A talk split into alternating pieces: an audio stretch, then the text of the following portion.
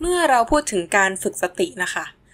หลายท่านอาจยังคงมองเป็นเรื่องของศาสนาเนาะหรือบางท่านอาจจะนึกถึงเฮ้ยต้องไปเข้าค่ายปฏิบัติธรรมหรือเปล่านะคะ แต่จริงๆแล้วการฝึกสติเนี่ยเป็นของสากล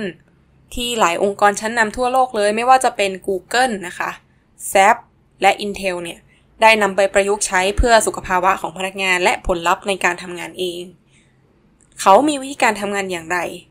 ขอเชิญรับฟังกันได้เลยค่ะ It's time for a cup of culture podcast. Let's grab a cup and sit back. ได้เวลาจิบกาแฟคุยกันเรื่องวัฒนธรรมองค์กรกับ A Cup of Culture แล้วนะคะ สวัสดีคุณผู้ฟังนะคะ ขอต้อนรับคุณผู้ฟังเข้าสู่กาแฟแก้วที่ 342 กับกันธนชพรพุติยานันท์ค่ะ วันนี้เราจะมาคุยกันเรื่องการฝึกสติ หรือ mindfulness practice ว่ามันถึงเวลาแล้วหรือยังที่จะนำมาประยุกต์ใช้ในองค์กรของเรานะคะ ก่อนที่เราจะลงรายละเอียดของการฝึกสตินะคะ เรามาดูสภาพสถานการณ์ปัญหาณปัจจุบันกันก่อนค่ะ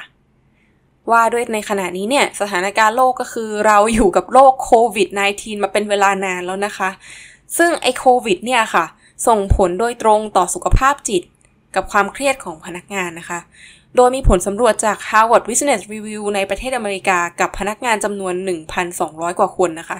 พบว่าราวๆ 70%เนี่ยมีความเครียดที่สูงขึ้นอย่างมากในช่วงโควิดนะคะ และจาก Mindshare Partners สำรวจพนักงานบริษัททั่วโลกนะคะจำนวน 2,700 คน พบว่า 40%เนี่ยรู้สึกว่าสุขภาพจิตย่ำแย่ลงตั้งแต่มีโรคระบาดนี้เข้ามานะคะ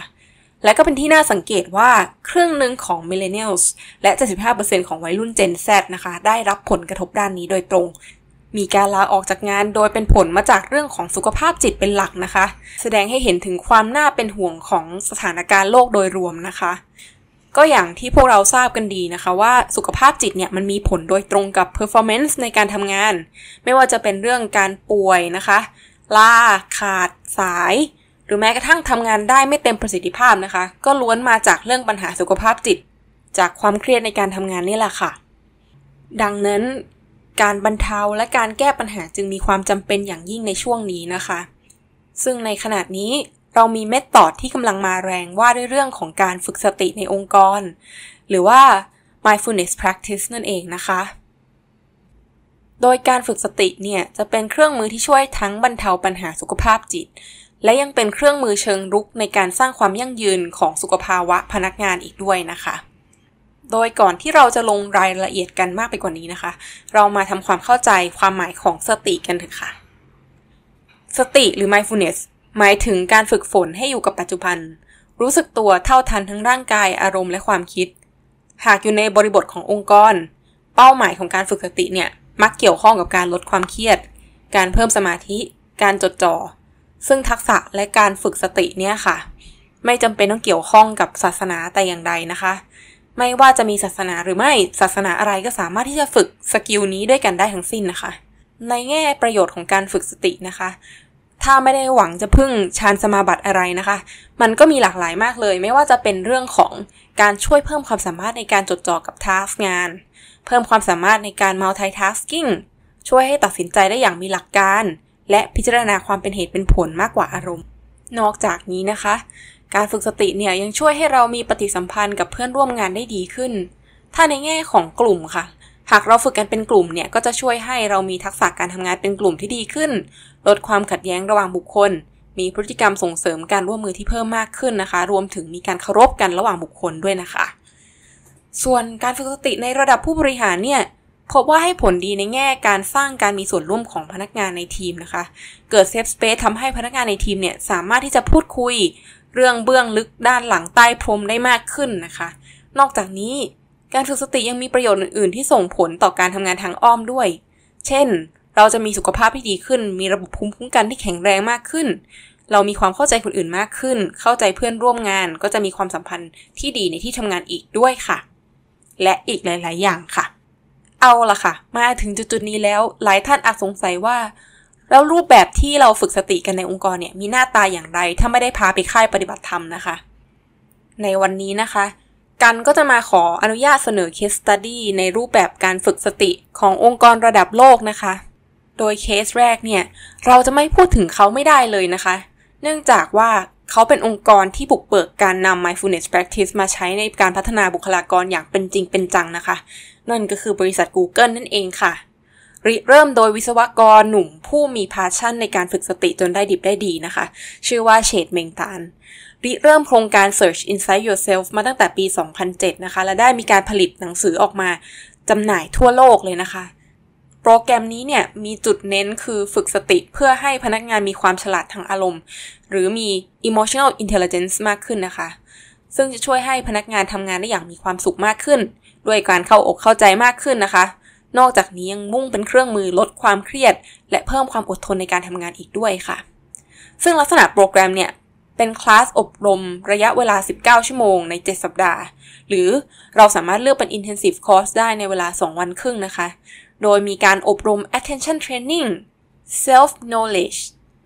การสร้างนิสัยจิตใจหรือ mental habits นะคะ โดยเน้นการสร้างเจตนาที่ดี มีเมตตาระหว่างกัน และความเห็นอกเห็นใจต่อคนรอบข้างเป็นหลักนะคะ อีก case study ที่น่าสนใจนะคะ คือบริษัท Intel ค่ะ โดยเขามีโครงการ Awake at Intel เป็นโครงการที่กินระยะเวลา 10 สัปดาห์ โดยจัดเป็น face to face โปรแกรมนะคะ โดยในทุกๆวันศุกร์เนี่ย เขาจะมีเวลาให้มาฝึกสติร่วมกัน 3 ชั่วโมง มีกิจกรรมต่างๆ ที่ส่งเสริมการรู้สึกตัวและการฝึกสติ ไม่ว่าจะเป็นการนั่งสมาธิ การเขียนฟรีสไตล์เพื่อให้ตระหนักถึงความคิดที่ตนเองมีอยู่นะคะ รวมถึงพนักงานเนี่ยก็จะมีแอป ที่สามารถเข้าไปเรียนรู้เรื่องการฝึกสติได้ และสามารถนำไปฝึกสติได้ด้วยตนเองนะคะ โดยที่บริษัทเขาเนี่ยก็จะมีการให้ pre แล้วก็ post surveys ให้เห็นถึง impact ของการฝึกสติ ซึ่งจะถูกรวบรวม insight โดยพนักงานแผนกทรัพยากรบุคคลนะคะ จุดที่น่าสนใจเกี่ยวกับ Intel นี่แหละค่ะ คือเขาพยายามประสานการฝึกสติให้เป็นส่วนหนึ่งของระบบและวัฒนธรรมองค์กรเลยทีเดียว พนักงาน 7,000 กว่าชีวิตของเขาเนี่ยได้ร่วมโปรแกรมการฝึกสติอย่างเต็มรูปแบบเลยนะคะ นี่ก็เป็นหนึ่งใน case study ที่หากคุณผู้ฟังสนใจ จะไปศึกษาต่อก็สามารถที่จะเข้าไปศึกษาได้เรื่องของ Awake at Intel ได้นะคะ อีก case study หนึ่งที่น่าสนใจนะคะก็คือบริษัท SAP แต่ว่าจะแตกต่างจาก 2 เคสที่กล่าวมานะคะ เนื่องจากว่าเป็นรูปแบบการริเริ่มโครงการแบบ bottom up นะคะ โดยตั้งต้นจาก Industrial Engineer คนหนึ่งที่มีชื่อว่า Peter Bostelman นนะคะเขารู้สึกว่า mindfulness เนี่ยเป็นเรื่องที่ดี แล้วก็น่าจะนำมาประยุกต์ใช้ในองค์กรของเขา แต่ในปัจจุบันเนี่ย mindfulness ยังไม่ได้เป็นที่ถูกกล่าวถึงหรือว่าอยู่ในโฟกัสของผู้บริหารมากเท่าไหร่นะคะ เขาจึงได้มีการเชิญเชดเมงตานเนี่ย วิศวกรและผู้เชี่ยวชาญด้านการฝึกสติจากบริษัท Google นะคะ เข้ามาบรรยายในบริษัท โดยที่มีการคัดเลือกคนทั้งหมด 50 คนให้เป็นหัวหอกในการเข้ามา train แล้วก็ให้ออกไปโน้มน้าวผู้นำในองค์กรหรือผู้บริหารในระดับต่างๆนะคะ ให้สนใจและในที่สุดให้นำโปรแกรมฝึกสติเนี่ย โดยต่อมาคุณปีเตอร์ก็ประสบความสำเร็จนะคะ ในการโน้มน้าวผู้บริหารให้เห็นความสำคัญของการฝึกสติ หลังจากนั้นเนี่ยผู้บริหาร SAP ได้ให้พนักงานจำนวน 10,000 คน เข้าร่วมเวิร์กช็อป 2 วันในการฝึกสติ และก็ให้มีเทรนเนอร์ฝึกสติประจำองค์กรทั่วโลกนะคะ ซึ่งจะคอยจัดกิจกรรมอยู่อย่างสม่ำเสมอมากกว่า 30 พื้นที่ทั่วโลกเลยทีเดียวนะคะ จะเห็นได้ว่าการเริ่มต้นและรูปแบบของโครงการเนี่ยมันจะมีความแตกต่างกันตามบริบทขององค์กรนะคะ มันไม่มีรูปแบบที่ตายตัว แต่สิ่งที่เขามีร่วมกันคือ ไม่ว่าจะเริ่มจากผู้บริหารหรือพนักงาน สิ่งสำคัญที่ได้คือการมีประสบการณ์ร่วม การฝึกฝนโดยตรง แล้วก็สามารถดึงดูดให้ผู้บริหารตัดสินใจทำระบบเพื่อมารองรับการฝึกสติในองค์กรได้อีกทีหนึ่งนะคะ ฟังมาถึงจุดนี้แล้วนะคะ หลายท่านโดยเฉพาะท่านที่เป็น HR อาจจะสงสัยนะคะว่า แล้วเราจะจับต้องสิ่งเหล่านี้ยังไงจะมีมาตรวัดไหมนะคะ ซึ่งก็แน่นอนว่าการฝึกสติเนี่ยย่อมมีมาตรวัดเป็นพื้นฐานนะคะ แต่ว่าก็แตกต่างกันอีกตามวัตถุประสงค์ของการนำโครงการมาใช้นะคะ โดยในปัจจุบันเนี่ยมันจะมีลักษณะผสมกันระหว่าง การนำสุขภาวะมาวัดผล แล้วก็ความสามารถในการรับมือกับความเครียดที่สูงขึ้น และผลงานในองค์กรนะคะ ก็แล้วแต่ว่าองค์กรนั้นให้ priority ด้านไหนเป็นหลักค่ะ แต่ทั้งนี้และทั้งนั้นนะคะ การนำไปใช้เนี่ยมันมีข้อควรระวังอยู่นะคะ อย่างแรกเลยคือนิยามและการตีความการใช้ mindfulness ในองค์กร ควรมีขอบข่ายที่ชัดเจนนะคะ ว่าเราจะนำไปใช้เพื่ออะไร และไม่ควรล้ำเส้นของศาสนา เพราะจะเป็นการละเมิดสิทธิส่วนบุคคลนะคะ อย่างที่สองนะคะ เราควรเว้นระยะห่างในการประเมินผลหน่อย เป็นเดือนก็เป็นอย่างต่ำนะคะ เนื่องจากว่าการฝึกสติเนี่ยมันคือการฝึกทักษะค่ะ ซึ่งจะมีความยากลำบากในช่วงแรกนะคะ และในงานวิจัยหลายคนกว่าจะได้รู้สึกดีจากการฝึกสติเนี่ย ก็ต้องเป็นระยะเวลา 2 เดือนเป็นต้นไปแล้วนะคะ ดังนั้นการวางเวลา assessment ก็ควรจะทำให้สอดคล้องกับธรรมชาติของการฝึกสติด้วยเช่นกันค่ะ อย่างที่ 3 นะคะ ข้อนี้ควรระวังให้มาก ๆ เลย เราไม่ควรวาง KPI ภาพรวมธุรกิจตามการวางแผนโปรแกรม mindfulness นะคะ เนื่องจากว่า แม้ว่ามันจะช่วยให้พนักงานทำงานได้มีประสิทธิภาพมากขึ้นก็จริงนะคะ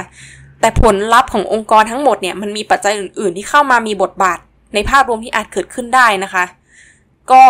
จะเป็นการที่ทำให้ mindfulness เนี่ยมันไม่ได้ถูกวัดผลอย่างตรงไปตรงมานั่นเองค่ะ และข้อสุดท้ายที่อยากเน้นย้ำนะคะ คือ การฝึกสติเนี่ย ไม่ใช่ tools ที่จะช่วยสามารถลดอัตราการ turnover rate ได้